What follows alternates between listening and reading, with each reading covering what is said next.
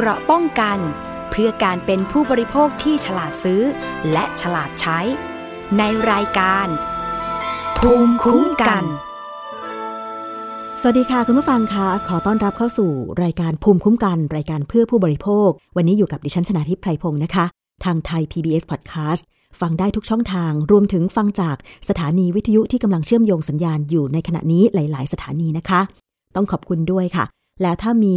สถานีไหนคลื่นไหนนะคะ ต้องการที่จะนำรายการที่เป็นประโยชน์สำหรับผู้บริโภคไปออกอากาศ เพื่อให้คุณผู้ฟังในพื้นที่ ได้รับฟังกันอย่างชัดเจนก็ยินดีนะคะ สามารถเชื่อมโยงสัญญาณกันได้ฟรีค่ะ ประเด็นที่เราพูดคุยกันในวันนี้ค่ะ เป็นเรื่องราวของผู้บริโภค เรื่องของทุเรียนค่ะ หลายคนชอบกินทุเรียนนะคะ แล้วก็ตอนนี้ผลผลิตทุเรียนกำลังออกมาในแต่ละพื้นที่นะคะ อาจจะออกมาไม่พร้อมกันค่ะ อย่างช่วงหน้าฝนเนี่ยนะคะ ก็อาจจะเป็นแถวภาคตะวันออกนะคะ ตอนนี้ค่ะ เดือนมิถุนายน 2566 เนี่ย ผลผลิตของทุเรียนที่กำลังแก่แล้วก็เก็บผลผลิตมาขายเนี่ยอยู่ที่ภาคตะวันตกนะคะ คุณผู้ฟังหลายคนก็คงจะพอทราบว่า จังหวัดกาญจนบุรีตอนนี้ก็เป็นพื้นที่การปลูกทุเรียนนะคะ แล้วก็พื้นที่สำหรับภาคตะวันออกอย่างปราจีนบุรีเอยหรือว่าแถบระยองจันทบุรีเนี่ย คือผลผลิตค่อยๆ ออกมาแต่ละสวนแต่ละสวนนะนะคะ ส่วนทางใต้ก็อาจจะหลังจากนี้ไปหน่อยนะคะ แต่ว่าคุณผู้ฟังคะหลังๆเนี่ยมันมีปัญหาเรื่องของทุเรียนอ่อนแล้วนำมาขาย ซึ่งเป็นการหลอกลวงผู้บริโภคค่ะคุณผู้ฟัง เพราะว่าถ้าทุเรียนไม่แก่จัดกินไม่ได้เนี่ยนะคะ แน่นอนว่าเสียตังไปแล้วไม่ได้กินเนี่ยถือเป็นการหลอกลวงผู้บริโภคนะคะ เพราะฉะนั้นเขาจึงมีการคุ้มครองผู้บริโภคตรงนี้ด้วยค่ะ เรื่องของ การจำหน่ายทุเรียนอ่อนหรือด้อยคุณภาพเนี่ยว่า ถ้าแม่ค้าพ่อค้าคนไหนจำหน่ายทุเรียนอ่อนหรือด้อยคุณภาพ ซื้อไปแบบแพงๆแล้วกินไม่ได้เนี่ยเข้าข่ายหลอกลวงผู้บริโภคทำลายชื่อเสียงและระบบเศรษฐกิจของประเทศ อันนี้มีความผิดด้วย แต่ว่าล่าสุดค่ะคุณผู้ฟัง หน่วยงานคุ้มครองผู้บริโภค ของสภาองค์กรของผู้บริโภคที่จังหวัดกาญจนบุรีนะคะ ได้ลงพื้นที่ไปช่วยเหลือผู้บริโภคที่ร้องเรียนเข้ามาว่า ไปซื้อทุเรียนแล้วปรากฏมาแกะจะกิน ทุเรียนอ่อนกินไม่ได้นะคะ ตั้ง 760 บาท พอร้องเรียนเข้ามา ทางหน่วยงานประจำจังหวัดกาญจนบุรี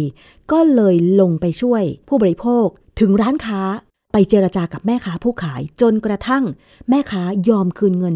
760 บาทให้กับผู้บริโภค เรื่องนี้รายละเอียดจะเป็นอย่างไรนะคะ เราไปฟังจากคุณสุนทรสุริโยค่ะ หัวหน้าหน่วยงาน คุ้มครองผู้บริโภคประจำจังหวัดกาญจนบุรี สภาองค์กรของผู้บริโภคนะคะ สวัสดีค่ะ คุณสุนทรคะครับ สวัสดีครับท่านผู้ฟังด้วยนะครับ ค่ะ วันนี้ขอบคุณมากเลยนะคะ คุณสุนทร หลังจากครับที่เราไม่ได้คุยกันมานานหลายปีแล้วเหมือนกัน ครับ แต่ค่ะยังติดตามอยู่ครับ ติดตามภูมิคุ้มกันอยู่นะคะ แล้วทราบว่าสถานีวิทยุเครือข่ายสื่อมวลชนจังหวัดกาญจนบุรีเนี่ยนะคะ หรือครับพัชรินเรดิโอ ก็รับสัญญาณของรายการภูมิคุ้มกันไปด้วยเหมือนกัน เรื่องนี้ถือเป็นการกระจายข่าวให้พี่น้องกาญจนบุรีได้ทราบด้วยนะคะว่า หน่วยงานคุ้มครองผู้บริโภคเมืองการเนี่ยนะคะได้ทำงานอย่างไรบ้าง โดยเฉพาะเรื่องของทุเรียน คุณสุนทรชอบกินทุเรียนไหมคะ ชอบกินมากครับ ดิฉันได้คุยกับสถานีวิทยุเครือข่ายหลาย ๆ สถานีที่รับสัญญาณของไทย PBS Podcast ไปนะคะ เจ้าของสถานีเป็นเจ้าของสวนทุเรียนด้วยนะครับแถวอำเภอทองผาภูมินะคะครับเพราะฉะนั้นเนี่ยเมืองการต่อไปนี้ก็คือจะมีผลผลิตทุเรียนออกจำหน่ายละ ในช่วงนี้น่าน่าจะกำลังสุกอยู่พอดีนะคะใช่ครับแต่ว่ากรณีที่ผู้บริโภคร้องเรียนว่าไปซื้อทุเรียนจากแม่ค้าแล้วได้ทุเรียนอ่อนนี่ เป็นมาเป็นไปยังไงคะ คุณสุนทรช่วยเล่าให้ฟังหน่อย คือที่กาญจนบุรีเราอะครับ จะมีกลุ่ม Facebook นะครับ อยู่หลายกลุ่มนะฮะกลุ่มที่เป็นสื่อสังคมออนไลน์ของคนเมืองการ ขออนุญาตเอ่ยนามมาแล้วกันได้ค่ะกลุ่ม Facebook คือคนเมืองการสองวงเล็บรีเทิร์นนะครับค่ะนะก็มีการอนุมัติโพสต์ของผู้บริโภคท่านหนึ่ง ว่าซื้อทุเรียนมาแล้วมันอ่อนผ่าออกมาขาวเลยกินไม่ได้แล้วก็ พยายามติดต่อเป็นเป็นผู้บริโภคที่มีความพยายามมากครับ คือค่ะเขาซื้อสองล้านเขาซื้อที่สายโยกที่ท่าเสาสายโยกนะค่ะเขาซื้อล้านหนึ่งด้านเดียขากลับลงมาก่อน เขาซื้อวันที่สี่นะครับค่ะจะกินได้อีกทีก็คือวันที่ห้าตอนเย็น แต่ว่าแหมซื้อแล้วก็อยากกินนะฮะค่ะแต่ก็ก็เลยมาซื้ออีกร้านหนึ่งที่อยู่เยื้องๆกัน แต่ร้านเนี้ยจะมีสติกเกอร์ ก็เลยพยายามโทรไปที่ร้านและไอ้ร้านที่เพราะร้านที่สองนะฮะก็โทรกลับไป คือแม่ค้าเขาไม่ไม่ได้ให้เบอร์กันอยู่แล้วละครับ แต่ว่าเขาก็ให้ข้อมูลส่วนหนึ่งที่สามารถไปเจอแม่ค้าทางออนไลน์ได้ Facebook โทรคุยกัน Messenger นะฮะ แล้วก็ขอขึ้นเงิน แต่ทางแม่ค้าก็ไม่ให้คืนนะค่ะไม่คืนแล้วก็ยังบอกว่าถ้าจะนั่นก็จะพาไปที่ที่ตนซื้อมาขายอีกทีนึงอะไรเงี้ยคือเดิมเนี่ยร้านที่ขายแล้วก็ขายของของฝากที่อยู่ข้างถนนมานานแล้วแหละ ก็คือจะมีแถวนั้นจะเป็นส้โอร้านขายผลไม้ ร้านขายของที่ระลึกเยอะมาก เพราะว่าแถวอำเภอท่าเสาไซโยกเนี่ยคือเป็นแหล่งท่องเที่ยวมีน้ำตกมีอะไรใช่ไหมครัคะบคือผู้บริโภคท่านเนี้ยเนี่ยไปซื้อทุเรียนจากสองครับร้านที่อยู่ข้างทางครับแล้วร้านไหนที่ร้านแรก ร้านแรกที่เป็นร้านทุเรียนแรกอ่อน ซึ่งได้ใช่บอกไปแล้วว่าขอทุเรียนที่สามารถกินได้เลยใช่ไหมคะอ่าครับ แต่ว่ามันไม่พร้อมกินแม่ค้าก็บอกนะครับ แม่ค้าก็บอกว่าวันวันเนี้ยยังกินไม่ได้ ต้องเป็นวันพรุ่งนี้เย็นอะไรเงี้ยฮะอ่าฮะก็ให้ข้อมูลอยู่ซึ่งจริง ๆ แล้วเดี๋ยวคุณสุนทรคุณผู้ฟังคะ เวลาเราไปซื้อทุเรียนเราก็มักจะบอกอย่างนี้เนาะคือบางคนชอบกรอบนอกนุ่มในอ่าบางคนชอบสุกไปเลยเละๆใช่ไหมคะครับซึ่งพ่อค้าแม่ค้าเนี่ยมักจะมีประสบการณ์ ว่าจะสังเกตยังไงว่าทุเรียนนั้นพร้อมจะกินในอีกกี่วัน กินได้เลยเนี่ยตามันจะเป็นยังไงตามันจะห่างใช่ไหมคะถ้าอีกสองวันกินตามันจะยังไม่ห่างเท่าไหร่ และยังไม่มีกลิ่นอะไรอย่างนี้ใช่ไหมคะอ่าแต่ว่าอืมผู้บริโภคท่านนี้นี่คือไปซื้อทุเรียนจากร้านแรกบอกว่า ขอทุเรียนที่กินได้เลย แต่ทางร้านก็บอกว่าไม่มีทุเรียนที่กินได้เลยอ่แต่ว่าต้องกินอีกวันหนึ่งอ่ากินพรุ่งนี้ตอนเย็นอ่าพรุ่งนี้ตอนเย็นแล้วกลับมาถึงบ้านเขาผ่าเลยไหมหรือว่าเขาเขาผิดสังเกต เกตก็เลยเจาะเป็นรูเล็กๆเหมือนอ๋อแม่ค้าทั่วไปอะครับ อันหนึ่งที่ไม่ได้ทำก็คือไม่ได้เจาะรูตั้งแต่ที่อยู่ที่ร้านอ๋อก็คือซื้อมาเป็นลูกๆ ไม่ได้ใช่เจาะดูครับเนื้อข้างในไม่ได้เจาะดูเนื้ออืนะมก็ซื้อมาเลยอะไรค่ะเงี้ยครับพอเจาะดูแล้วก็เขาผิดสังเกตแล้วทำไมเปลือกมันเขียวผิดปกติค่ะนะเขาก็เลยเจาะดูเจาะพอเจาะดูได้เป็นเนื้อสีขาวนะอืมก็เลยผ่าหนึ่งภูผ่าออกมาให้เห็นเนื้อทั้งหมดเลยหนึ่งภูค่ะแล้วก็ติดต่อกับ แม่ค้าแล้วแม่ค้าก็บอกว่าทางร้านคงคืนเงินให้ไม่ได้ แต่จะพาไปเจอกับลงหรือว่าร้านขายส่งที่รับมาอีกทีใช่ไหมคะ ใช่ครับใช่ครัอืบอฮึพอเราเห็นข้อมูลแบบนี้นะครับ ก็เข้าไปรับทุเรียนที่บ้านของผู้ร้องเรียน เข้าไปรับที่บ้านแล้วก็นำไปด้วย ซึ่งเราไปในวันที่แปดแล้วครับ เราไปวันที่เขาแปดซื้อวันที่แล้วสี่ แต่ทางคุณสุนทรแล้วก็เครือข่ายผู้บริโภคครับก็ไปรับทุเรียนจากบ้านผู้บริโภควันที่ใช่ครับ8ซึ่งจากภาพที่เห็นวัใน Facebook ของหน่วยงานประจำจังหวัดกาญจนบุรีเนี่ยนะคะ สภาองค์กรของผู้บริโภคเนี่ย ภาพนี้คือถ่ายวันที่อะไรคะ ถ้าเป็นรูปทุเรียนนะนะครับค่ะจะเป็นวันที่สี่อ๋อแต่ถ้าเป็นรูปที่อ่าลงไป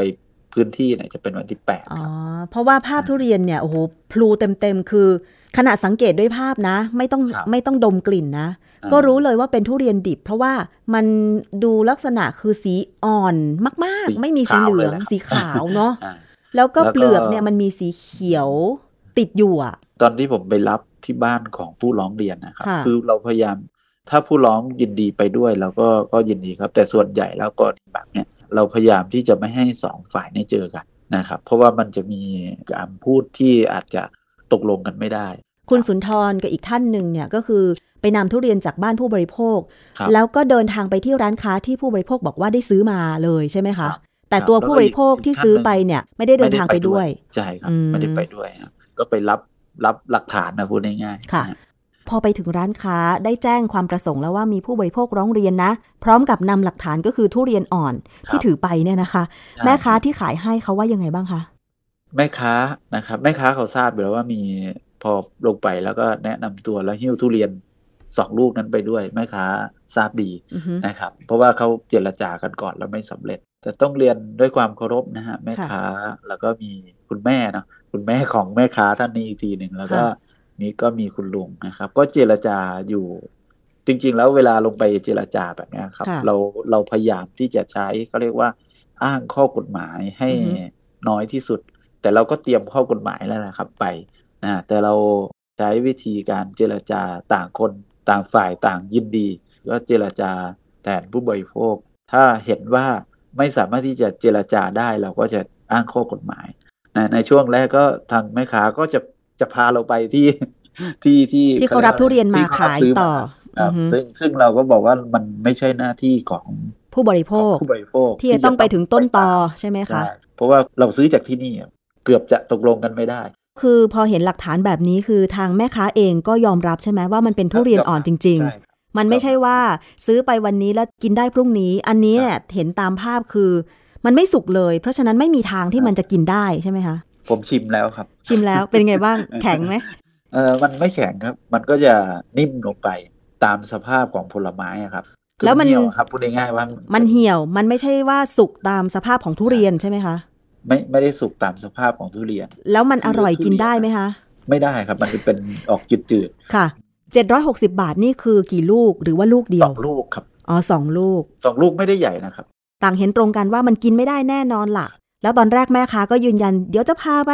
ที่รับอ่าซื้อมาใช่ไหมคะอ่าแต่ว่าทางฝ่ายเอ่อหน่วยงานประจำเราก็จังหวัดกาญจนบุรีก็คืออ้างอิงเลยว่า มันไม่ใช่หน้าที่ทางแม่ค้าเป็นยังไงบ้าง มีท่าทีอ่อนลงไหมอืม ไม่อ่อนลงนะจนเราต้องอ้างข้อกฎหมาย คือต้องเรียนก่อนนะฮะว่าการอ้างข้อกฎหมายคือ คนไทยเราชอบบอกว่าตัวเองไม่รู้กฎหมายเนาะแต่จริงๆแล้วกฎหมายมันสำหรับทุกคนได้ใช้อย่างเท่าเทียมกันนะครับ ก็เลยอ้างข้อกฎหมายที่มันมีอยู่แล้วของทางหน่วยงานเผยแพร่นะฮะค่ะ ซึ่งจริง ๆ ข้อกฎหมายในการคุ้มครองผู้บริโภคตรงนี้ มีการคุ้มครองเรื่องไหนไว้บ้างคะ กฎหมายอาญาหรือว่ากฎหมายคุ้มครองผู้บริโภคจะมีมีสองกฎหมาย กฎหมายอาญามาตรา 271 เรื่องของการขายของที่ไม่ตรงแหล่ง ไม่มีสภาพที่คือพูดง่ายๆว่าไม่แก่นะครับ หรือบางทีมันอาจจะมีกรณีเช่น ผมยกตัวอย่างเช่น บอกว่าทุเรียนภูเขาไฟ แต่จริง ๆ ไม่ใช่แหล่งกำเนิดจากตรงนั้นอะไรเงี้ยครับ ซึ่งเรื่องทุเรียนภูเขาไฟมีประเด็นมาหลายปีก่อน ก็คือเอาจากที่อื่นมาขายแล้วบอกว่า เป็นทุเรียนภูเขาไฟ อันนี้ก็เคยมีกรณีอยู่เหมือนกัน หรือบางทีอาจจะบอกว่าทุเรียนทองผาภูมิแต่ไปเอามาฉีกจากอีกจังหวัดหนึ่งอย่างเงี้ยซึ่งแต่ก่อนเนี่ยก็จะเกิดจากเงาะทองผาภูมิ ช่วงแรกๆเนี่ยเงาะทองผาภูมิเนี่ยจะมีผลผลิตที่น้อย ก็เลยไปเอาเงาะที่อื่นมาสวมรอยอย่างเงี้ยครับอันนี้ก็คือโทษตามกฎหมายนะคะ ก็คือใช่มีโทษใช่ในความผิดกฎหมายอาญาด้วยเนาะอันนี้มีโทษคือสองร้อยเจ็ดสิบเอ็ดก็คือ จำคุกไม่เกินสามปีค่ะปรับไม่เกินหกพันบาทนะครับแล้วก็อีกมาตราหนึ่งก็คือพรบคุ้มครองผู้บริโภคปี 2522 นะครับในมาตรา 47 ระหว่างโทษไม่เกิน 6 เดือนนะครับปรับไม่เกิน 50,000 บาท หรือทั้งจำทั้งปรับ ซึ่งอันเนี้ยเราก็แจ้งข้อกฎหมายนะครับให้กับทางแม่คนค้าขายให้กับทางคนขายรู้แล้วพอเราได้แจ้งแบบนี้แล้วเขามีปฏิกิริยาเป็นยังไงบ้างคะมีฮะมี เขาก็บอกว่าโอ้ทุเรียนสองลูกต้องเอาคันถึงขั้นถึงโรงพักเลยใช่ไหมอะไรเงี้ยนะฮะอืมอันนี้พูดแบบแบบบ้านๆหน่อยนะฮะค่ะ ทางเรายืนยันว่ายังไง เราก็ยืนยันว่าคือมันก็เป็นสิทธิ์ของผู้บริโภค คือถ้าเราเจรจาไม่ได้วันนี้นะครับ ไม่เป็นผลวันเนี้ยเราก็จะคือเราไม่มีสิทธิ์ก็แจ้งแบบเนี้ยฮะค่ะเราไม่มีสิทธิ์ตัดสินใจแทนผู้บริโภค ที่เราได้รับเรื่องร้องเรียนมา แต่เราก็จะเอาข้อมูลนะครับค่ะเอาผลการเจรจาเนี่ยกลับไป ที่ผู้บริโภคแล้วก็แจ้งสิทธิ์กับผู้บริโภคซึ่งเป็นสิทธิ์ที่ผู้บริโภคสามารถกระทำได้นค่ะ แล้วพอได้ยินแบบนี้ทางแม่ค้าหรือผู้ขายทุเรียนคืนเงินให้เลยไหมคะยังครับวิธีเจรจาของเราคือว่าให้ให้โอกาสทางแม่ค้าซึ่งมีสองสามท่านในครอบครัวนะได้ปรึกษากันก่อน แล้วยังไงต่อ คืคือเวลาเราลงเจรจาครับ เราจะไม่ไม่บังคับผู้เจรจานะครับ ไม่บังคับแม่ค้าว่าคุณจะต้องจ่าย ทันทีโน่นนี่นั่นมันก็จะเป็นเหมือนการละเมิดด้วยเหมือนกันนะฮะ ก็ให้เวลาเขาสักพักหนึ่งเขาก็ตัดสินใจที่จะคืนเงิน ก็คือเห็นภาพมีการคืนเงิน 760 บาทเต็มเลยใช่ไหมคะ ใช่ครับ นอกจากเรื่องของโทษที่เราได้อ้างข้อกฎหมายในการคุ้มครองผู้บริโภค ไม่ว่าจะเป็นกฎหมายอาญาหรือ พรบคุ้มครองผู้บริโภคพุทธศักราช 2522 แล้ว แต่ว่าตัวของแม่ค้าเอง ตอนแรกเขาก็ปฏิเสธว่าเขาไม่รู้กฎหมายเรื่องนี้อะไรอย่างนี้ใช่ไหมคะ แล้วก็แถมยังปฏิเสธด้วยว่า ทุเรียนรับมาไม่รู้ว่าอ่อน ซึ่งตรงนี้เนี่ยจากการทำงาน คุ้มครองผู้บริโภคในจังหวัด น่าจะได้ลงพื้นที่แล้วก็สัมผัสกับผู้บริโภคที่อาจจะมีความเดือดร้อนจริง ๆ หรือว่าผู้ค้าที่เขาอาจจะอ้างแบบนี้ด้วยเนี่ยค่ะในฐานะหน่วยงานคุ้มครองผู้บริโภค อยากจะสะท้อนเรื่องนี้ยังไงว่า การที่ทุกคนควรจะต้องรู้กฎหมาย โดยเฉพาะผู้ค้าผู้ขายเนี่ยนะคะ จะมาอ้างไม่ได้ว่าไม่รู้ว่าขายทุเรียนอ่อน แล้วมันจะมีความผิดแล้วโทษมากถึงขนาดนี้อะไรอย่างเงี้ยค่ะ ทางคุณสุนทรคิดว่ายังไงคะคือการคุ้มครองผู้บริโภคเนี่ยนะครับ ผู้ประกอบการเป็นคนแรกที่จะทำได้ฮะการค่ะคุ้มครองผู้บริโภคที่ดีที่สุดเนี่ยคือผู้ประกอบการพ่อค้าแม่ค้า คือคนแรกเลยที่จะทำได้ครับหนึ่งก็คือว่าถ้าไม่เอาทุเรียนอ่อนมาขาย นั่นก็คือการคุ้มครองผู้บริโภคเป็นอันดับแรกแล้ว ถ้าขายแล้วต้องชั่งกิโล แต่ช่างไม่โกงเนี่ยค่ะอันนั้นก็คือการคุ้มครองบริโภคตั้งแต่ต้นเลยครับอ่าฮะการคุ้มครองบริโภคเนี่ยออกจากคนแรกก็คือคนที่ขายอะเพ ราะฉะนั้นจะมาอ้างว่าไม่รู้กฎหมายไม่ได้นะคะใช่จริง ๆ แล้วพรบคุ้มครองผู้บริโภค มีมาตั้งแต่พุทธศักราช 2522 แล้ว แล้วยิ่งระยะหลังๆเนี่ยมีเรื่องของการจำหน่ายทุเรียนอ่อนเยอะมากเลยนะ ถึงขนาดตอนนั้นเนี่ยหลายปีที่แล้วเนี่ยทางจังหวัดจันทบุรีเองเขาก็รณรงค์ถึงขั้นผู้ว่าราชการจังหวัดออกกฎครับใช่เรื่องคบนี้เลยนะว่า ถ้าสวนไหนลงไหน ตัดทุเรียนอ่อนมาขายเนี่ยเขาจะ สืบสาวราวเรื่องไปจนถึงเจ้าของสวนเลยก็ว่าได้ ไม่เฉพาะใช่แม่ค้านะ จริงๆแล้วจริง ๆ แล้วเจ้าของสวนหรือคนตัดเองนะครับ ที่ค่ะเป็นมือแรกก็มีความผิดด้วยนะครับค่ะจริง ๆ แล้วมือแรกเลยเนี่ย มันจะมีหลายปัจจัยนะครับ เรื่องทุเรียน ปัจจัยที่หนึ่งก็คือว่าคนปลูกเป็นคนขายแต่คนปลูกไม่ได้ตัดอ่าใช่ เพราะว่าส่วนมากเพราะก็เหมาสวนจะเหมาสวน อ่าพอเหมาสวนแล้วคนกลางก็ เก็บไว้ไม่ได้ครับ เพราะอืมว่าไม่ได้มีบ้านอยู่ที่นั่นก็ต้องอ่าเอาไปหมด ใช่ใช่ดิฉันเคยได้ยินเจ้าของสวนแถวจังหวัดตราดเล่าให้ฟังว่า ถ้าเหมาสวนเนี่ยก็คือเวลาใกล้ ๆ ทุเรียนจะสุกเนี่ย เจ้าของครับสวนจะไปติดต่อลง แล้วลงครับจะมาประเมินว่าสวนนั้นเนี่ยราคาเท่าไหร่ แต่ว่าพอวันเก็บผลผลิตทุเรียนจริง ๆ เนี่ยเขาจะมาเก็บเป็นสวนสวนๆซึ่งวันหนึ่งอาจจะประมาณ3สวนหรือ5สวน เพราะฉะนั้นเนี่ยเขาจะตัดไปหมดเลย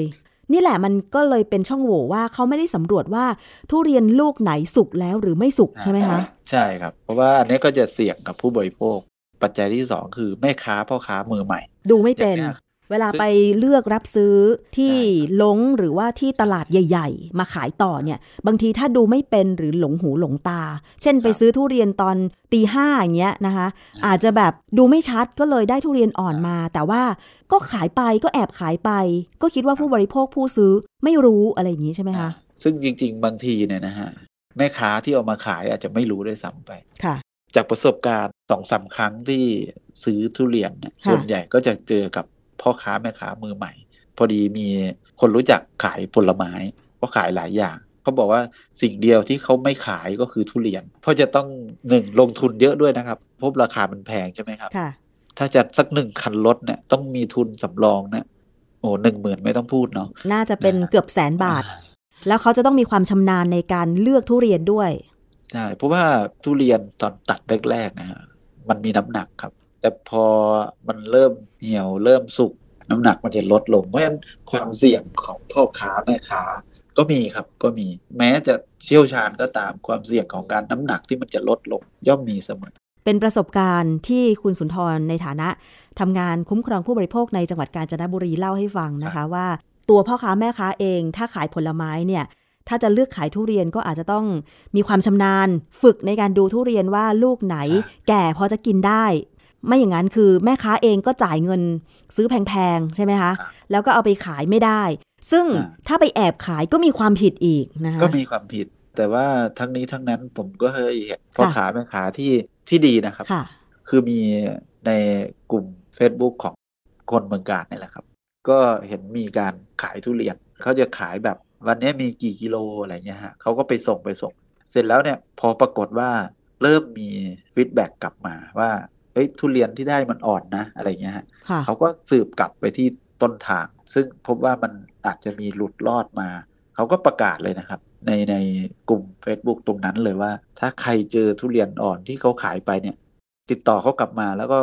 คืนเงินหรือคืน หรือเปลี่ยนลูกหรือเปลี่ยนอะไรได้เลย เป็นที่น่าชื่นชมถ้าเป็นค่ะแบบ เพราะว่าพ่อค้าแม่ค้าบางคนบางเจ้าเขาก็ไม่อยากจะเสียชื่อร้านเขาครับใช่ไหมคะ ก็อยากจะรักษาลูกค้าไว้ก็เลย ประกาศแบบนั้นว่าถ้าใครได้ทุเรียนอ่อนไปยินดีคืนเงินอย่างนี้ใช่ไหมคะใช่อันนี้ใช่ถือเป็นเรื่องดีก็ขอให้ผู้ประกอบการขายทุเรียนเอาอย่างพ่อค้าแม่ค้าแบบนี้เนาะใช่ครับ แล้วก็ค่ะที่สำคัญก็คือว่า ถ้าขายแบบสุจริตเลยนะครับ ควรที่จะมีเบอร์โทรนะครับ เป็นสติกเกอร์หรือเป็นอะไรก็ตามที่ให้อ่า ลูกค้าครับ สามารถติดต่อกลับได้เนาะกลับมาได้ เหมือนที่ร้านที่สองของผู้บริโภคท่านนี้ไปซื้อ แล้วเขามีติดสติกเกอร์มาให้เลย ที่ผลไม้ของเขาอือฮึอะครับค่ะแล้วมีเบอร์ทงเบอร์โทรเรียบร้อย อันนี้ผมผมคิดว่าแบบนี้จะดีค่ะเพราะว่าคงไม่มีผู้บริโภคคนไหนที่บอกว่ามันอ่อนแล้วกินไม่ได้ ฉันก็โยนทิ้ง แล้วก็มาขอคืนอือฮึนะค่ะซึ่งถ้าเป็นผู้บริโภคที่บริสุทธิ์จริงๆเนี่ยนะฮะ ที่เป็นผู้บริโภคเนี่ยเขาก็ต้องเก็บสิ่งที่มันเสียหายไว้แล้วก็เคลมถ้าเป็นไปได้การเก็บหลักฐานสินค้าที่ซื้อมาเนี่ยควรจะเก็บไว้นะคะ ถ้ามีใบเสร็จรับเงินด้วยก็จะดี หรือถ้าเป็นการโอนเงินเนี่ยอย่าเพิ่งลบสลิปโอนเงินทิ้ง ว่าเราได้ซื้อสินค้าจากร้านค้านี้จริง เพราะว่าถ้าสินค้ามีปัญหาเนี่ยเวลาไปขอคืนเงิน จะสามารถแสดงหลักฐานต่าง ๆ ได้ใช่ไหมคะคุณสุนทรใช่ ครับคือถ้าโอนเงินเนี่ยยิ่งดีเลยครับ ใส่ไว้ในโน้ตคือคือก่อนที่เราจะโอนเงินเนี่ยจะมีให้บันทึกว่าเราโอนไปฮะให้ใครเบอร์โทรอะไร ใส่ไว้ในนี้เลยครับ ก็จะเป็นการป้องกันได้ดี เอาละค่ะนี่เป็นอีกหนึ่งกรณีนะคะ ถึงแม้ว่าจะเป็นแค่ทุเรียนแต่จริง ๆ แล้ว 760 บาทเนี่ยกินข้าวได้หลายมื้อเหมือนกันเนาะเพราะฉะนั้นเนี่ยพ่อค้าแม่ค้าร้านทุเรียนก็คงปฏิเสธไม่ได้ว่าทุเรียนที่ขายไปมันอ่อน เพราะว่าไปรับซื้อมาอีกที เพราะว่ามันเป็นหน้าที่ของร้านค้าที่ต้องขายสินค้าที่มีคุณภาพให้ลูกค้า คือสินค้าเนี่ยดิฉันเคยไปซื้อ ไม่ใช่ทุเรียนนะ ที่ได้สินค้าไม่มีคุณภาพเนี่ย เป็นหอยแครง ซื้อมาตั้ง 3 กิโลกรัม คือตอนไปดูที่ตลาดเนี่ยโอ้โหตลาดใหญ่ด้วยนะ คือตลาดย่านสะพานใหม่อะค่ะ ปรากฏว่าแม่ค้าเจ้านี้เนี่ยคือเอาหอยที่สดๆอะตัวใหญ่ ๆ มาโปะด้านหน้า แล้วเวลาตักให้จริงเนี่ยตักทางด้านหลัง ซึ่งตอนนั้นให้ลูกจ้างต่างด้าวตักให้เรา เราซื้อ 3 กิโลกรัม กิโลกรัมละร้อยกว่าบาท เป็นเงินโอ้โหหลายร้อยบาทนะเกิน 500 นะตอนนั้นอะปรากฏว่าจะมาล้างแล้วต้มค่ะ มันเหม็น มันเหม็นแล้วกินได้ครึ่งเดียว ซื้อมา 3 กิโลกินได้กิโลครึ่ง และหอยหอยโดยเฉพาะหอยแครงที่ที่เป็นตัวไซส์เล็ก สิ่งหนึ่งที่ผู้บริโภคต้องระวังในการหนึ่งซึ่งเคยพบมาแล้วก็คือว่า เขาจะใช้ที่ไม่ใช่หอยแครง เป็นหอยคล้ายๆ หอยแครงแต่มีขนใช่ไหมใช่เขาเรียกหอยคลางใช่ไหมคะอ่าใช่ครับ ซึ่งอันเนี้ยถ้าสมมุติว่ามันมีอยู่ หอยแครงเรามีอยู่ห้าสิบลูกซื้อมา ถ้ามีปนเข้าไปสักสิบลูกเนี่ย มันก็หลายขีดอยู่เหมือนกันหลายขีดครับนะฮะซึ่งแล้วราคามันต่างกันมาก ใช่ แล้วถ้าได้เจอมาแบบนี้แกะไม่ออกเนี่ย ไม่เคยแกะเนี่ยกินไม่ได้นะ ใช่ คือดิฉันเคยกินหอยครางนะ อันนั้นตั้งใจซื้อแล้วมันจะตัวใหญ่มากเนี่ย รสชาติมัน ไม่อร่อยสู้หอยแครงไม่ได้ ใช่ครับ ต้องมีเทคนิคการแกะด้วยเขาก็จะมีลูกเล็กติดมาด้วยครับ เพราะฉะนั้นเนี่ยคือถ้าผู้ค้าไม่ว่าจะเป็นอาหารทะเลหรือว่าผลไม้ ซื่อสัตย์กับลูกค้าเนาะไม่ครับขายทุเรียนดิบ ไม่ขายหอยเน่า อาหารทะเลไม่สดอย่างเงี้ย มันก็ไม่มีปัญหา เพราะฉะนั้นถึงมีกฎหมายคุ้มครองผู้บริโภค สุดท้ายนี้ค่ะอยากจะให้คุณสุนทรช่วยแนะนำผู้บริโภคหน่อย ถ้าเกิดกรณีอย่างเนี้ย จะติดต่อหรือร้องเรียนได้ที่ไหนในแถบจังหวัดกาญจนบุรีค่ะครับ แต่ก่อนอื่นที่จะแนะนำช่องทางนะครับ ต้องขอบคุณผู้ร้องไม่ได้ต้องการเงิน 760 บาทคือค่ะแต่ต้องการให้ร้านค้าเนี่ยนะครับ มีบทเรียน แล้วก็เป็นบทเรียนให้กับผู้บริโภคคนอื่นนะครับ รวมค่ะถึงให้ทางหน่วยงานเราเนี่ยนะครับนำไปเตือนภัยผู้บริโภคค่ะนะนำไปสอ่าสนับสนุนข้อมูลเชิงนโยบายนะครับ ที่จะ ทำเพื่อป้องกันผู้บริโภคโดยรวมต่อไป แล้วก็ได้บริจาคเงิน 760 บาทนะครับ ให้กับทางศูนย์คุ้มครองสิทธิผู้บริโภคกาญจนบุรีเราไปใช้จ่ายในการดำเนินงานต่อไปค่ะนะครับอันนี้ถ้าเกิดปัญหาแบบนี้ร้องเรียนไปได้ที่ไหนคะ ถ้าเป็นช่องทางหมายเลขโทรศัพท์ 080 437 3337 อีกครั้งหนึ่งนะครับค่ะ080 437 3337 แล้วทางเพจ Facebook ของทางเมืองการมีไหมคะ หน่วยงานประจำจังหวัด กาญจนบุรี สภาองค์กรของผู้บริโภค หรือจะเป็น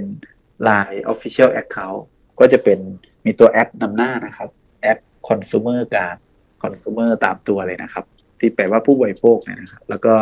ต่อท้ายด้วยการ K A N เดี๋ยวนี้ช่องทางการร้องเรียนออนไลน์ก็สะดวกง่ายดายยิ่งขึ้น แล้วยิ่งถ้าเป็นหน่วยงานคุ้มครองผู้บริโภคในจังหวัดต่างๆ เนี่ย ก็จะสามารถ ลงไปตรวจสอบที่พื้นที่ได้เนาะอย่างเช่น ลงไปตรวจสอบที่ร้านขายทุเรียน เพราะว่าอยู่ใกล้นั่นเองนะคะ เพิ่มเติมเป็นหนึ่งครับ ถ้าในส่วนของเว็บไซต์ของสภาองค์กรของผู้บริโภคนะครับ www.tcc.or.th เนี่ยนะครับ ก็มีระบบรับเรื่องร้องเรียนที่หน้าเว็บด้วย ซึ่งถ้าเข้าไปในพอเรื่องร้องเรียนเข้าไปในระบบแล้วเนี่ยนะครับ ทางขึ้นอยู่ที่พื้นที่จังหวัดไหนค่ะนะครับที่มีหน่วยประจำจังหวัด นะฮะเรื่องร้องเรียนนั้นจะวิ่งกลับมาพื้นที่เราเหมืออ๋นอกันค่ะก็เข้าไปในเว็บไซต์ของสภาองค์กรของผู้บริโภค ถ้าร้องเรียนที่เมืองการก็เรื่องนั้นก็ก็จะไปที่หน่วยงานคุ้มครองผู้บริโภคเมืองการนะคะอ่าแล้วผู้ร้องเนี่ยนะครับ ก็สามารถที่จะติดตามเรื่องด้วยตัวเองได้จากระบบด้วยครับอืมว่าตอนเนี้ยเรื่องร้องเรียนที่เข้ามาในระบบแล้วเนี่ยอยู่ขั้นตอนไหน การดำเนินงานเป็นยังไงบ้าง เอาละค่ะนี่คือทั้งหมดของการร้องเรียนเรื่องทุเรียนอ่อนนะคะ ที่เมืองการ เดี๋ยวถ้ามีความเคลื่อนไหวอะไรอีก ก็อยากจะเรียนเชิญมาพูดคุยนะคะ จริง ๆ แล้วเนี่ยการที่ได้ทราบสถานการณ์ ผู้บริโภคในพื้นที่ทั่วประเทศไทยเนี่ยถือเป็นเรื่องดีเนาะเพราะว่ามันมันทำให้เรารู้ว่าเอ๊ะในปัจจุบันนี้เนี่ยมันยังมีช่องโหว่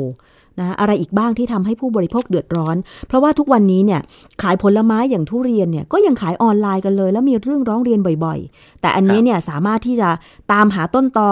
ตามหาร้านค้าจนกระทั่งคืนเงินได้เนี่ยถือเป็นเรื่องที่ดีนะคะ วันนี้ต้องขอบคุณมากเลยค่ะ คุณสุนทรสุริโยนะคะ หัวหน้าหน่วยงานประจำจังหวัดกาญจนบุรี สภาองค์กรของผู้บริโภคที่พูดคุยในรายการภูมิคุ้มกันนะคะ ครับผมขอบคุณค่ะ สวัสดีค่ะครับสวัสดีครับ เรื่องของการซื้อขายสินค้าหรือรับบริการไม่ได้รับความเป็นธรรมนะคะ ก็สามารถที่จะร้องเรียนไปได้ที่หน่วยงานประจำจังหวัดเลยนะคะ เพราะว่าสภาองค์กรของผู้บริโภคเนี่ยจัดตั้งขึ้นตามกฎหมาย แล้วก็มีเครือข่ายนะคะในจังหวัดต่างๆ หรือว่าจะร้องเรียนที่ศูนย์ดำรงธรรม ซึ่งตั้งอยู่ที่ศาลากลางจังหวัดทุกจังหวัดก็ได้นะคะ ง่ายๆเลยก็คือทาง Facebook ของสภาองค์กรของผู้บริโภคนะคะ มูลนิธิเพื่อผู้บริโภค หรือจะร้องเรียนมาที่รายการภูมิคุ้มกัน ทางไทย PBS Podcast ก็ได้นะคะ เรามี Facebook Twitter แล้วก็ YouTube ด้วยค่ะ เกราะป้องกัน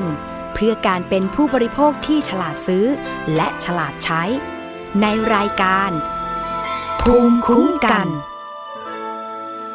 เรื่องต่อไปนะคะ อันนี้ตำรวจไซเบอร์ออกมาโพสต์เตือนภัย ว่ามีกรณีที่คุณแม่ค่ะ โดนหลอกให้ซื้อนมผงออนไลน์ทาง Facebook ก่อนที่ผู้ขายเนี่ยจะปิดเพจเชิดเงินหนี มีการเปิดเผยกลโกงของคนร้ายด้วย รวมถึงวิธีป้องกันการซื้อนมผงออนไลน์นะคะ คุณผู้ฟัง ซึ่งภาพที่เขานำมาเตือนเนี่ยมีการโพสต์ในเว็บไซต์ thecool.co.th นะคะ เป็นภาพของนมผงที่ใช้เลี้ยงทารก สูตรต่างๆ เดี๋ยวนี้นมผงมันมีหลายสูตรเนาะสูตร 2 สูตร 1 เยอะมากเลยนะคะ คุณแม่ก็คงจะ อยากจะเลือกนมที่ดีที่สุดเหมาะสำหรับลูก แต่ว่าการซื้อผ่านออนไลน์เนี่ยมันอาจจะได้ราคาที่ถูกกว่า ก็เลยเป็นทางเลือกของคุณแม่นะคะกลโกงของคนร้ายค่ะ บอกว่าคนร้ายเนี่ยจะโพสต์ขายสินค้าประเภทนมผงสำหรับเด็ก ผ่านกลุ่มหรือว่าเพจ Facebook ซึ่งเมื่อผู้เสียหายสั่งซื้อสินค้า แล้วก็โอนเงินชำระสินค้าแล้วเนี่ย ช่วงแรกคนร้ายจะทำทีเป็นจัดส่งสินค้าตามที่ตกลงให้กับผู้เสียหายตามปกติเลย เพื่อให้ผู้เสียหายเนี่ยหลงเชื่อ ว่าซื้อนมผงกับเพจนี้แล้วได้รับของจริงนะคะซึ่งปัจจุบันเนี่ยเวลาเราซื้อของออนไลน์นะ มันก็จะมีช่องทางรีวิวการขาย ซึ่งหลายคนที่ซื้อสินค้าไปและได้รับของ ก็มักจะไปรีวิวว่าอุ้ยได้รับของตรงปกนะเร็วมากนะคะอันนี้มันจะเป็นข้อมูลอยู่ในเพจของผู้ขายแล้วล่ะ ผู้ขายนมผงเนี่ยก็ทำแบบนี้ พอได้รับคำสั่งซื้อแรก ๆ ก็คือจัดส่งนมผงให้กับผู้ซื้อปกติเลย แต่เมื่อผู้เสียหายสั่งซื้อสินค้าจำนวนมาก กลับไม่ได้รับสินค้าตามที่ตกลงไว้ ซึ่งรวมแล้วมูลค่าความเสียหายทั้งหมดเนี่ยหลายล้านบาททีเดียวนะคะ อันนี้มีวิธีป้องกันการซื้อของออนไลน์จากตำรวจไซเบอร์ค่ะว่า ก่อนจะซื้อเนี่ยต้องตรวจสอบประวัติการซื้อขายของผู้โพสต์ขายสินค้าก่อน ตรวจสอบดูความน่าเชื่อถือของเพจ แล้วก็รีวิวจากผู้ซื้อสินค้า ก่อนจะโอนเงินก็ควรจะตรวจสอบเลขบัญชีของผู้ขายก่อน ว่ามีชื่ออยู่ในรายการโกงหรือไม่ โดยมีขั้นตอนง่าย ๆนะคะ ก็คือเข้าไปที่เว็บไซต์ค่ะ www.blacklistseller.com แล้วก็เลือกเมนูตรวจสอบบัญชีผู้ขายนะคะ กรอกข้อมูลผู้ขายลงไป เช่น เลขบัญชีธนาคารหรือหมายเลขโทรศัพท์พร้อมเพย์หรือกรอกชื่อนามสกุลของเจ้าของบัญชี แล้วก็กดค้นหา ซึ่งถ้าหากว่ามีประวัติการโกง ระบบก็จะแสดงรายชื่อ ทั้งชื่อนามสกุลรวมถึงสินค้าและยอดเงินด้วย อันนี้ไม่ควรจะละเลยนะคะ ตรวจสอบว่าคนที่เป็นเจ้าของบัญชีรับโอนค่าสินค้านั้นเนี่ยเป็นคนที่มีประวัติโกงหรือไม่ อันนี้เขามีการรวบรวมไว้ในเว็บไซต์ blacklistseller.com และนอกจากนั้นค่ะ ถ้าเกิดคุณแม่คนไหนอยากจะซื้อนมผงสำหรับเลี้ยงลูก หรือซื้อสินค้าออนไลน์ ไม่ว่าจะเป็นประเภทใดก็ตาม ต้องระมัดระวังอย่างรอบคอบ แล้วก็ตรวจสอบให้ดีก่อนโอนเงินนะคะ ซึ่งถ้าลูกเพจคนไหนโดนโกงหรือมีปัญหาเนี่ยแจ้งความกับเจ้าหน้าที่ตำรวจ หรือฝ่ายปกครองในท้องที่ที่เกิดเหตุได้โดยตรงเลยค่ะ สถานีตำรวจทุกแห่งก็รับแจ้งนะคะ หรือแจ้งความออนไลน์ก็ได้ที่เว็บไซต์ thaipoliceonline.com สายด่วนตำรวจไซเบอร์นะคะ โทรศัพท์ 1441 แต่สำหรับหลายคนบอกว่าถ้าจะซื้อสินค้าออนไลน์เนี่ยจะเลือกซื้อที่ ชำระเงินปลายทาง อย่างน้อยๆ ก็ได้เห็นสินค้าก่อน แต่ก็มีข้อจำกัดก็คือว่า ผู้ส่งสินค้ามักจะไม่ให้เรา แกะกล่องหรือซองสินค้าก่อน ที่เราจะจ่ายเงิน ดิฉันก็เคยโดนเหมือนกันนะคะ แต่จริง ๆ แล้วเนี่ยตามกฎหมาย ผู้บริโภคมีสิทธิ์ที่จะแกะสินค้าดูก่อน คือต้องได้เห็นสินค้าก่อนว่า มันใช่ที่เราสั่งไหมแล้วมันชำรุดเสียหายหรือไม่ก่อนที่เราจะจ่ายเงินให้กับผู้ส่งสินค้าไป เกราะป้องกัน เพื่อการเป็นผู้บริโภคที่ฉลาดซื้อ และฉลาดใช้ ในรายการ ภูมิคุ้มกัน อีกเรื่องหนึ่งค่ะ เป็นเรื่องเตือนภัยอีกเช่นเดียวกัน ทางสำนักงานคณะกรรมการอาหารและยาหรืออยค่ะ เผยผลการตรวจสอบ ชาสมุนไพรตราเทพี พบสารสเตียรอยในผลิตภัณฑ์ค่ะ มีการเปิดเผยจากออยนะคะว่าไปตรวจพบสเตียรอยในผลิตภัณฑ์โสมผสมกระชายดำตราเทพี ออกมาเตือนประชาชนว่า อย่าซื้อมาบริโภคเด็ดขาดเลย เนื่องจากมีความเสี่ยงกับร่างกายได้ค่ะ ซึ่งผลิตภัณฑ์ที่ตรวจสอบเนี่ยมีเลขสาระบบอาหารด้วยนะคะ ก็คือหมายเลข 40ขีด2ขีด00658ขีด2ขีด0012 ซึ่งระบุฉลากว่า ชาสมุนไพรตราเทพี สรรพคุณแก้ปวดเมื่อยตามข้อ ปวดหลังปวดเอว โรคเกาต์รูมาตอย ภูมิแพ้กระดูกทับเส้นประสาท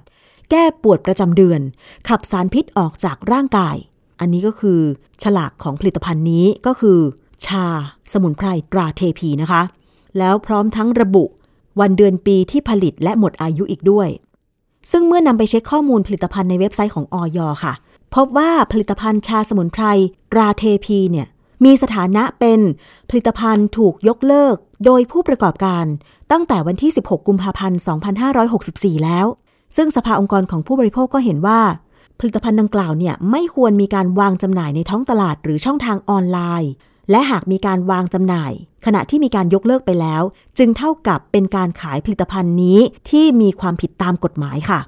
แล้วก็เมื่อสืบค้นไปตลาดออนไลน์ อย่างเช่น เว็บไซต์ s h o p e e Lazada รวมถึงร้านค้าใน Facebook ก็ยังพบว่าชาสมุนไพรตราเทพีเนี่ยมีขายอยู่ทางช่องทางออนไลน์เหล่านี้ค่ะ ซึ่งอาจจะทำให้ผู้บริโภคหลงเข้าไปซื้อ แล้วก็ถ้ากินเข้าไปก็เกิดอันตราย เพราะว่าสเตียรอยจัดเป็นยาควบคุมพิเศษ ซึ่งต้องเป็นแพทย์เท่านั้นที่จะเป็นผู้สั่งจ่ายสเตียรอยให้ไปกินได้ การใช้สเตียรอยอย่างไม่เหมาะสมเป็นเวลานาน จะทำให้เกิดอันตรายต่อระบบต่างๆ ในร่างกาย เท่าที่เห็นแล้วก็อ่านข่าวมาเนี่ยสเตียรอยทำให้หายปวดจริง เพราะว่ามันเป็นสารระงับปวด แต่ถ้าคุณกินในปริมาณที่มาก มันก็จะทำให้ไตของเราเนี่ยและตับของเราเนี่ยขับสารสเตียรอยออกอย่างหนักเลย มันจะทำให้ไตวายได้ หรือบางคนกระเพาะทะลุ เพราะว่ามันไปทำร้ายระบบต่างๆ ในร่างกาย ดิฉันเคยเห็นมาแล้วนะ เพราะฉะนั้นเนี่ยออยกำลังดำเนินการตามกฎหมายกับกรณี ชาสมุนไพรตราเทพีอยู่นะคะ ถ้าหากผู้บริโภคท่านไหนไปพบเห็น การขายชาสมุนไพรตราเทพี ให้แจ้งไปที่สายด่วนของอย1556 เลย หรือแจ้งเบาะแสไปที่สภาองค์กรของผู้บริโภคทาง Facebook นะคะ ค้นหาคำว่าสภาองค์กรของผู้บริโภคได้เลย หรือแจ้งมาที่รายการภูมิคุ้มกันก็ได้ เมื่อมีการยกเลิกทะเบียนของสินค้าไปแล้วเนี่ยก็ไม่ควรจะมีวางขายแม้กระทั่งเพจ Facebook TikTok หรือเว็บไซต์ขายของออนไลน์อีกต่อไป เพราะว่าเขาตรวจสอบแล้วนะคะว่า มีสารสเตียรอยด์ซึ่งเป็นสารอันตรายผสมอยู่ ผลิตภัณฑ์อาหารต่างๆเนี่ยห้ามผสมสเตียรอยด์เด็ดขาด ดิฉันเคยเห็นคนแก่แถวหมู่บ้านเมื่อก่อนสมัยเป็นเด็กๆอะ่ะ เข้าใจผิดคิดว่า เอ๊ะคนแก่คนนี้ทำไมดู หน้าอ้วน แก้มแดง ตอนเด็กเราก็ไม่รู้ประสีประสาเนาะคิดว่าเขาสุขภาพดี สุดท้ายคนแก่คนนั้นคือเสียชีวิตก่อนวัยอันควร เพราะว่า กินยาที่ผสมสารสเตียรอย ลูกๆหลานๆต้องดู คุณตาคุณยายคุณพ่อคุณแม่ให้ดีนะ ถ้าเป็นอาหารอย่างพวกชาเนี่ย ชามันก็เหมือนสมุนไพร ชามันก็เหมือนกาแฟนี่แหละ มันมีคาเฟอีน ดื่มชาเข้าไปเนี่ยมันก็ได้สารอย่างเช่นคาเฟอีนนะคะสรรพคุณของชาเนี่ยมันไม่ใช่สรรพคุณแก้ปวดเมื่อยนะ ชาไม่สามารถแก้ปวดหลังปวดเอวหรือโรคเกาต์ได้นะ ถ้าเป็นโรคเกาต์รูมาตอยด์ภูมิแพ้กระดูกทับเส้นเนี่ยต้องไปหาหมอนะ ไปหาหมอกระดูกค่ะ ต้องไปโรงพยาบาลค่ะ กินอะไรก็ไม่หายนะคะ ต้องไปหาคุณหมออย่างเดียวเลย ชามีไว้แค่จิบก็เหมือนกาแฟนี่แหละ มันไม่ช่วยทำให้โรคต่างๆ หายไปนะคะ คุณผู้ฟัง อันนี้ก็อยากจะฝากย้ำเตือนด้วยค่ะ นี่คือช่วงแรกของรายการภูมิคุ้มกันรายการเพื่อผู้บริโภคนะคะ เรายังมีอีกช่วงหนึ่งนั่นก็คือคิดก่อนเชื่อ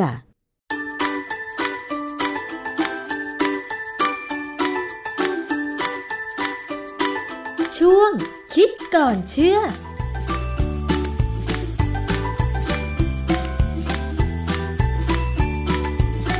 พบกันในช่วงคิดก่อนเชื่อกับดรแก้วกังสดานนภัย นักพิษวิทยากับดิฉันชนาทิพไพรพงศ์ค่ะ วันนี้เรามาคุยเกี่ยวกับเรื่องของคอลลาเจนกัน ซึ่งที่ผ่านมาหลายคนก็อาจจะได้ข้อมูลว่ามีผลิตภัณฑ์ที่โฆษณาว่าผสมคอลลาเจนซึ่งจริง ๆ แล้วคอลลาเจนมีความจำเป็นกับร่างกายมากน้อยขนาดไหน แล้วการกินผลิตภัณฑ์เหล่านี้เนี่ยมันสามารถช่วยเสริมสร้างคอลลาเจนได้จริงหรือไม่ มหาวิทยาลัยฮาร์วาร์ดนะคะ มีการรวบรวมบทความ และให้ความเห็นเกี่ยวกับเรื่องของผลิตภัณฑ์เสริมอาหารคอลลาเจนไว้ เราไปติดตามรายละเอียดจากอาจารย์แก้วค่ะ ครับคือคอลลาเจนเนี่ยเป็นโปรตีนพิเศษของร่างกายเรานะ เป็นโปรตีนที่ร่างกายเนี่ยมีมากที่สุดเลยค่ะคือ 25%ถึง 35%เพราะส่วนใหญ่เนี่ยคอลลาเจนจะอยู่ตามผิวหนังเรา ที่อุ้งเท้า อุ้งมือ ที่โหนกแก้มที่หน้าหลายๆส่วนของร่างกายเราที่เป็นผิวหนังเนี่ยจะมีคอลลาเจนทั้งนั้น เพราะว่าคอลลาเจนเนี่ยเป็นตัวที่จะดูดซับแรงกระแทก เวลาถามว่าใครแก่ไม่แก่เนี่ยคำอธิบายง่าย ๆ ก็คือว่า ถ้าเมื่อไหร่ที่เดินบนพื้นด้วยเท้าเปล่า บนพื้นที่สะอาด แล้วรู้สึกเหมือนกับมีกรวดเหยียบไปบนกรวดนั่นหมายความว่าอุ้งเท้าคุณเนี่ยคอลลาเจนมันลดลงไปแล้ว แล้วไม่ได้สร้างใหม่ ปกติแล้วคอลลาเจนในร่างกายของคนเราก็สร้างได้เองใช่ไหมคะ ต้องร่างกายเราสร้างได้เอง เรากินเข้าไปเนี่ย มันไม่มีทางที่จะเอาเข้าไปได้เลย เพราะเป็นโปรตีนโมเลกุลที่ใหญ่มาก เออเราไม่สามารถจะดูดซึมโมเลกุลอะไรใหญ่ ๆ ได้ โดยเฉพาะถ้าเป็นโปรตีนเนี่ย ถ้าดูดซึมได้เมื่อไหร่นะ ระบบภูมิต้านทานจะมาสู้ทันทีค่ะเพราะฉะนั้นคอลลาเจนที่กินเข้าไปไม่ว่าจากเนื้อสัตว์ หรือจากที่ซื้อเป็นผลิตภัณฑ์เสริมอาหารก็ตามเนี่ยพอถึงลำไส้เล็กเนี่ยจะถูกย่อยลงเป็นกรด amino acid ตัวต่อตัวเลยคือ มีหมื่นตัวก็เป็นหมื่นหมื่นกรด amino acid ค่ะแล้วก็ดูดซึมเข้าร่างกาย พอดูดซึมไปแล้วเนี่ย ร่างกายก็จะเอาไปใช้ตามที่ต้องการ ไปถึงอวัยวะไหนต้องการใช้ทำโปรตีนอะไรก็ทำค่ะไม่ใช่ว่าจำกัดว่าถ้าเป็นกรดอะมิโนจากคอลลาเจนเนี่ยแล้วจะต้องเอาไปสร้างคอลลาเจนไม่มีการล็อกแบบนั้นนะฮะอ๋อล็อกไม่ได้เลยค่ะเอาไปใช้หมด ทีนี้คอลลาเจนที่กินเข้าไปเนี่ยบางครั้งเนี่ยมันอาจจะเป็นคอลลาเจนที่มีลักษณะที่ค่อนข้างจะ ซับซ้อน การย่อยในลำไส้เล็กเนี่ย บางครั้งไม่สมบูรณ์ อาจจะเหลือเป็นเศษเศษๆเช่น มีกรดอะมิโนต่อกัน 2 ตัวหรือ 3 ตัว และซึ่งเขาอาจจะเรียกว่าคอลลาเจนไฮโดรไลเซสค่ะกรดอะมิโนที่เหลืออยู่เนี่ยนะมักจะเป็นกรดอะมิโนที่มีลักษณะพิเศษ ไม่เหมือนกรดอะมิโนที่ร่างกายเอาไปใช้สร้างโปรตีน มันจะเป็นกรดอะมิโนที่ในทางวิทยาศาสตร์เนี่ยเราใช้คำว่ามีการ hydroxylate เข้าไป ดังนั้นเนี่ย พอเป็นกรดอะมิโนที่มีกลุ่ม hydroxyl group หรือ hydroxylate เข้าไปแล้วเนี่ยร่างกายเอาไปใช้ทำอะไรไม่ได้ เพราะว่าในกระบวนการสร้างโปรตีน ไม่ว่าเซลล์ไหนก็ตามเนี่ยเรามีกระบวนการเดียวกัน คือจะต้องมีการถอดรหัสจาก DNA มาสร้างเป็นโปรตีนที่เซลล์นั้นต้องการ ซึ่งจะต้องใช้กรดอะมิโนธรรมดาธรรมดาที่ไม่มีการเอา hydroxyl group เติมเข้าไปค่ะซึ่งคอลลาเจนเนี่ยเป็นโปรตีนที่มีการเติม hydroxyl group เข้าไป ระหว่างการสร้าง ซึ่งเป็นลักษณะพิเศษมาก คือมันจะเป็นตัวที่ทำให้คอลลาเจนเนี่ยเป็นโปรตีนที่มีความยืดหยุ่นนะมีการจับตัวแบบพิเศษที่ยืดหยุ่น ซึ่งเราเอาไปสร้างเป็นง่าย ๆ เลย เช่น เอาไปสร้างเป็นเอ็นตามข้อต่อของกระดูกค่ะดังนั้นเนี่ยถ้าใครอยากกินคอลลาเจนง่าย ๆ และให้อร่อยเนี่ยก็คือกินลูกชิ้นเอ็นอืมค่ะน่าได้แล้ว หรือกินแคบหมู แคบหมูนี่ก็มีคอลลาเจน เพราะว่าแคบหมูคือหนังหมูที่เอาไขมันออกค่ะ เหลือแต่พวกเศษซากที่เป็นเอ่อผนังเซลล์ผนังของอวัยวะหนักผิวหนังเนี่ยอันนั้นจะมีคอลลาเจนอยู่บ้าง หรือว่าจะเป็นเท้าไก่คะอาจารย์เพราะเหมือนกันเลยสบายกากิเนี่ยคอลลาเจนทั้งนั้นเลยค่ะแต่กินเข้าไปแล้วเนี่ยเราก็จะย่อยเอากรดอะมิโนบางตัวเข้าไปใช้ได้หรือบางตัว ซึ่งอาจจะเข้าไปได้ ก็เอาไปใช้ไม่ได้ ประเด็นหนึ่งมันมีการโฆษณาขายที่ก็บอกว่ากินคอลลาเจนไฮโดรไลเซตหรือเข้าเข้าไปแล้วเนี่ย กระตุ้นการสร้างคอลลาเจนที่กระดูกทำให้มีการทำให้กระดูกเนี่ยไม่เจ็บเวลาเสียดสีกัน อันนั้นเนี่ยผมเคยเล่าเรื่องนี้ไปแล้วครั้งหนึ่งว่ามีงานวิจัยที่เขาทำในเด็กหนุ่มสาว คือเป็นนักกีฬาออกกำลังกาย นักกีฬาเนี่ยต้องใช้ข้อเท้าเยอะข้อเข่าเยอะใช่ไหมฮะค่ะเพราะฉะนั้นโอกาสที่จะเกิดการเสื่อมถอยของคอลลาเจนที่เป็นตัวรองรับแรงกระแทกเนี่ยก็จะมี โดยธรรมชาติเนี่ยถ้าเกิดการฉีกขาดของคอลลาเจนเล็ก ๆ น้อยๆตามข้อต่อต่างๆเนี่ยการฉีกขาดนั้นจะเป็นการกระตุ้นให้มีการสร้างคอลลาเจนใหม่ ก็มีงานวิจัยว่าถ้าเอาคอลลาเจนไฮโดรเลเซตที่เป็นกรดอะมิโนสองตัวสามตัวพิเศษให้กินเข้าไปและดูดซึมได้เนี่ยก็จะไปช่วยกระตุ้นการสร้างคอลลาเจนใหม่ที่ตามข้อต่อได้ ซึ่งอันนี้เป็นเรื่องจริง แต่ประเด็นอยู่ที่ว่าจะจริงก็ต่อเมื่อร่างกายยังไม่แก่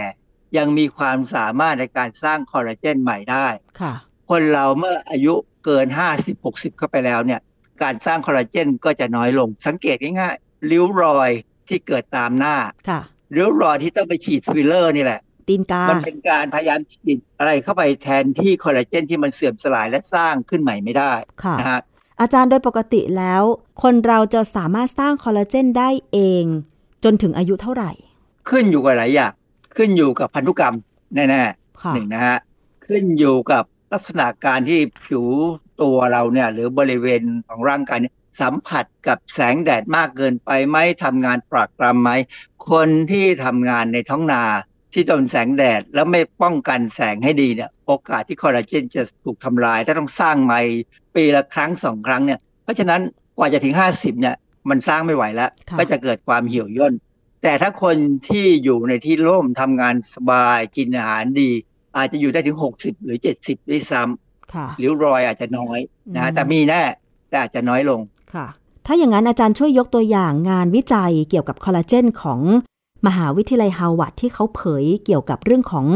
กระบวนการสร้างคอลลาเจนในร่างกาย แล้วก็การกินผลิตภัณฑ์คอลลาเจนเหล่านี้ได้สักงานวิจัยไหมคะ คือฮาร์วาร์ดไม่ได้ทำงานวิจัยอันนี้ เขาเอาผลงานวิจัยต่างๆเนี่ยมาสรุป รวมกันค่ะแล้วเขียนเป็นบทความชื่อ considering collagen drinks and supplements หมายความว่าเขาก็บอกว่าให้พิจารณานะคอลลาเจนที่เป็นคอลลาเจนสำหรับเป็นเครื่องดื่มเนี่ยหรือเป็นลักษณะของผลิตภัณฑ์เสริมอาหารเนี่ยให้พิจารณาก่อนที่จะตัดสินใจซื้อ อันนี้อยู่ในเว็บไซต์ด้านสุขภาพของมหาวิทยาลัยฮาร์วาร์ดการวิจัยที่น่าสนใจที่ผมตามเองด้วยฮาร์วาร์ดแนะนำด้วยเนี่ยนะถามว่าคอลลาเจนเนี่ยดูดซึมได้ไหม คือคอลลาเจนดูดซึมได้เฉพาะค อลลาเจนที่เราเรียกว่า hydrolysate คือถูกย่อยแล้ว และเหลือเศษๆอยู่ มีการตีพิมพ์เยอะเช่น ในวารสาร Biomedical Research โตเกียวปี 2018 เนี่ยมีบทความเรื่องการดูดซึมและเมตาบอลิซึมของคอลลาเจน hydrolysate ที่ให้ทางปาก โดยประเมินด้วยลำไส้และตับของหนู คืองานวิจัยเนี่ยเขาทำในหลอดทดลอง แต่ว่าเขาใช้ลำไส้และก็ตับหนูเนี่ยมาเป็นตัวศึกษาคือตัดออกมาแล้วศึกษาในหลอดทดลอง เขาบอกว่ามันดูดซึมได้ เมื่อดูดซึมได้แล้วเอาไปใช้ทำอะไร ไม่มีค่ะคือบอกว่าดูดซึมได้ คือในหลักการแล้วเนี่ยมันเอาไปใช้ทำอะไรไม่ได้ เพราะว่ากรดอะมิโนที่เหลือๆต่างๆเนี่ยที่เป็นไดเปปไทด์ไตรเปปไทด์ที่เขาโฆษณากันเนี่ยมันมีลักษณะเป็นกรดอะมิโนที่ไม่เหมือนกรดอะมิโนธรรมดา มันจะต้องมีการเติม hydrolysate หรือ hydroxyl group เข้าไป ซึ่งพวกเนี้ยเอาไปใช้สร้างโปรตีนที่ร่างกายต้องการใช้ไม่ได้ ในกระบวนการสร้างคอลลาเจนในร่างกายเราเนี่ย จะมีการสั่งมาจาก DNA ของเซลล์ต่างๆทีนี้พอสั่งออกมาแล้วเนี่ยก็จะมีการเอากรดอะมิโนมาต่อกัน ตามลำดับที่เซลล์ต้องการ แต่ของคอลลาเจนเนี่ยพอสร้างแล้วเป็นคล้ายๆเป็นสายเชือกแล้วเนี่ยนะจะต้องมีการเอากลุ่ม hydroxyl มาเติมเป็นพิเศษ ซึ่งจะเห็นว่ามันต้องเติมหลังจากสร้างเส้นสายคอลลาเจนก่อน ไม่ใช่ว่าเอากรดอะมิโนที่มีการเติม hydroxyl group เนี่ยไปใช้ค่ะที่สำคัญคืออย่างนี้เอ่อถ้าสมมุติว่า การเติมเนี่ยมันเป็นกระบวนการที่ต้องใช้เอนไซม์ซึ่งต้องมีวิตามินซีเป็นตัวช่วยค่ะนั่นคือเหตุผลว่าถ้าเรากินอาหารและขาดวิตามินซีเนี่ยเหตุที่เลือดออกที่ไหลฟันหรือตามเหงือกเนี่ยก็เพราะว่าการสร้างคอลลาเจนมันสร้างไม่ได้ แล้วคอลลาเจนเก่าที่ทำหน้าที่เป็นเหงือกเราเนี่ยมันหมดสภาพมันก็หลุดอ๋อพอหลุดออกมาก็จะเกิดเป็นแผลค่ะเลือดก็จะออก คือคนที่ขาดวิตามินซีเนี่ยสร้างคอลลาเจนใหม่ไม่ได้ ต่อให้กินโปรตีนครบแล้ว แต่ไม่มีวิตามินซีเนี่ยมันสร้างคอลลาเจนใหม่ไม่ได้พอสร้างไม่ได้เนี่ยคอลลาเจนเก่ามันหมดสภาพมันก็หลุดมันก็ค่อยๆหลุดบางทีเราโมเลกุลสองโมเลกุลอะไรไปเรื่อยๆเนี่ยนะมันทำให้บริเวณเหงือกเนี่ยบางลง เพราะฉะนั้นโอกาสที่อะไรก็ตามจะไปกระทบเส้นเลือดฝอยที่ไปเลี้ยงที่เหงือกเนี่ยทำให้เส้นเลือดฝอยเนี่ยแตกเนี่ยเลือดออกมาเนี่ยเกิดได้พอเกิดแล้วเนี่ยก็จะเป็นอย่างนั้นแล้วก็เป็นบ่อยมาก เพราะว่า มันสร้างคอลลาเจนใหม่ไม่ได้ จนกว่าจะมีการกินวิตามินซีใหม่เข้าไป นั่นคือเหตุผลที่เวลาเขาบอกเรื่องวิตามินซีเนี่ยว่าการขายวิตามินซีทำให้เลือดออกตามไรฟันเนี่ยเหตุผลจริงๆ ก็คือการสร้างคอลลาเจนใหม่ไม่ได้ค่ะ อันนี้ก็คือการรวบรวมงานวิจัยของฮาวาดที่อธิบายเกี่ยวกับว่ากินผลิตภัณฑ์ที่เขาโฆษณาว่ามีคอลลาเจนเข้าไปแล้วมันดูดซึมได้หรือไม่ สรุปก็คือมันไม่สามารถดูดซึมได้ แล้วที่เขาบอกว่าอย่างเช่น ครีมผสมคอลลาเจน เครื่องดื่มผสมคอลลาเจน แล้วมันมักจะเน้นว่าโฆษณาเช่น ต้องการลดเลือนริ้วรอย ใบหน้าด้วยการกินผลิตภัณฑ์เสริมคอลลาเจน อะไรแบบนี้ล่ะคะอาจารย์คำอธิบายที่ถูกต้องคืออะไรคะคือเวลาเขาโฆษณาเนี่ยต้องถามว่ามีงานวิจัยทางวิทยาศาสตร์ ที่จริงๆจังๆไหมปรากฏว่าส่วนใหญ่ไม่มีทางฮาวาดเขาก็บอกว่าการวิจัยน้อยมากค่ะนะปัญหาที่เราพบในวงการ งานวิจัยทางวิทยาศาสตร์ก็คือว่าบางครั้งในยงานวิจัยบางเรื่องเนี่ยได้รับการสปอนเซอร์มาจากบริษัทที่ขายสินค้าเหล่านี้ อันเนี้ยจะเป็นปัญหาว่าคนที่ทำงานวิจัยเนี่ยเขาตรงไปตรงมาไหม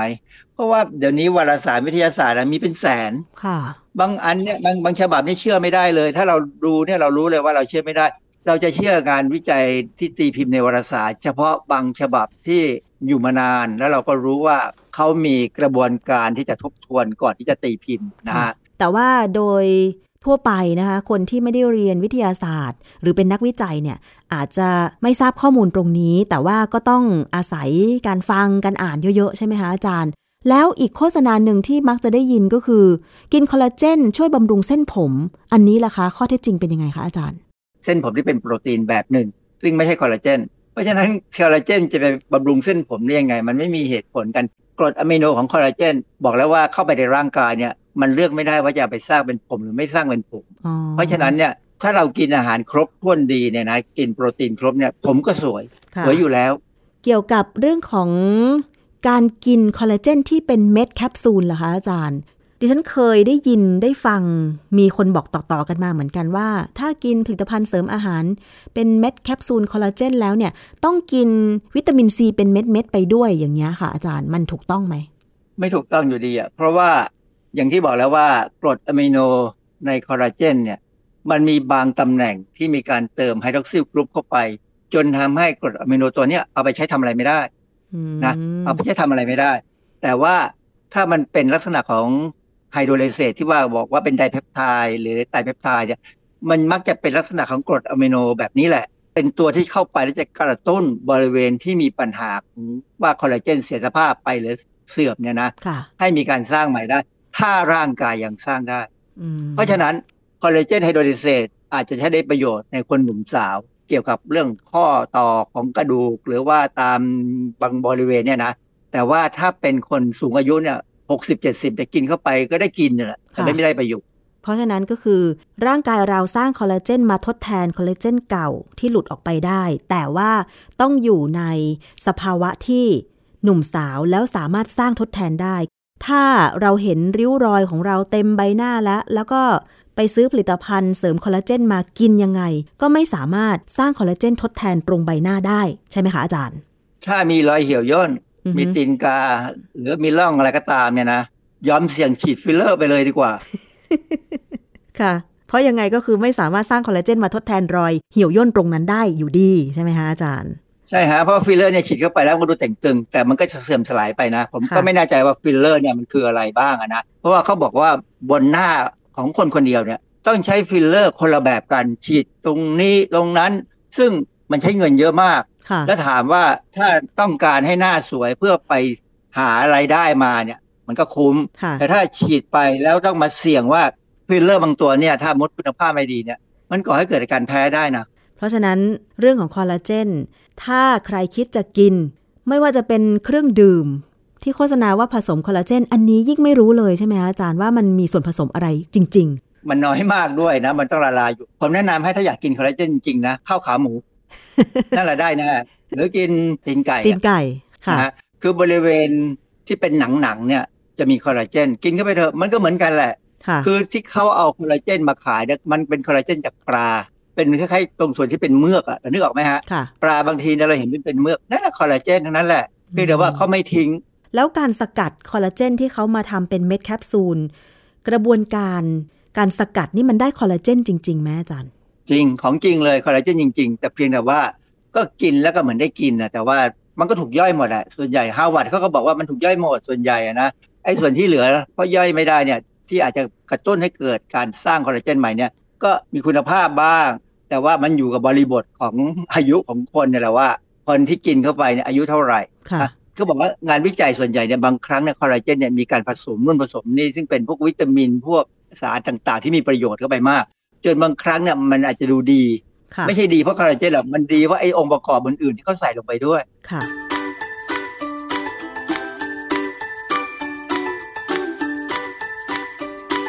ช่วงคิดก่อนเชื่อ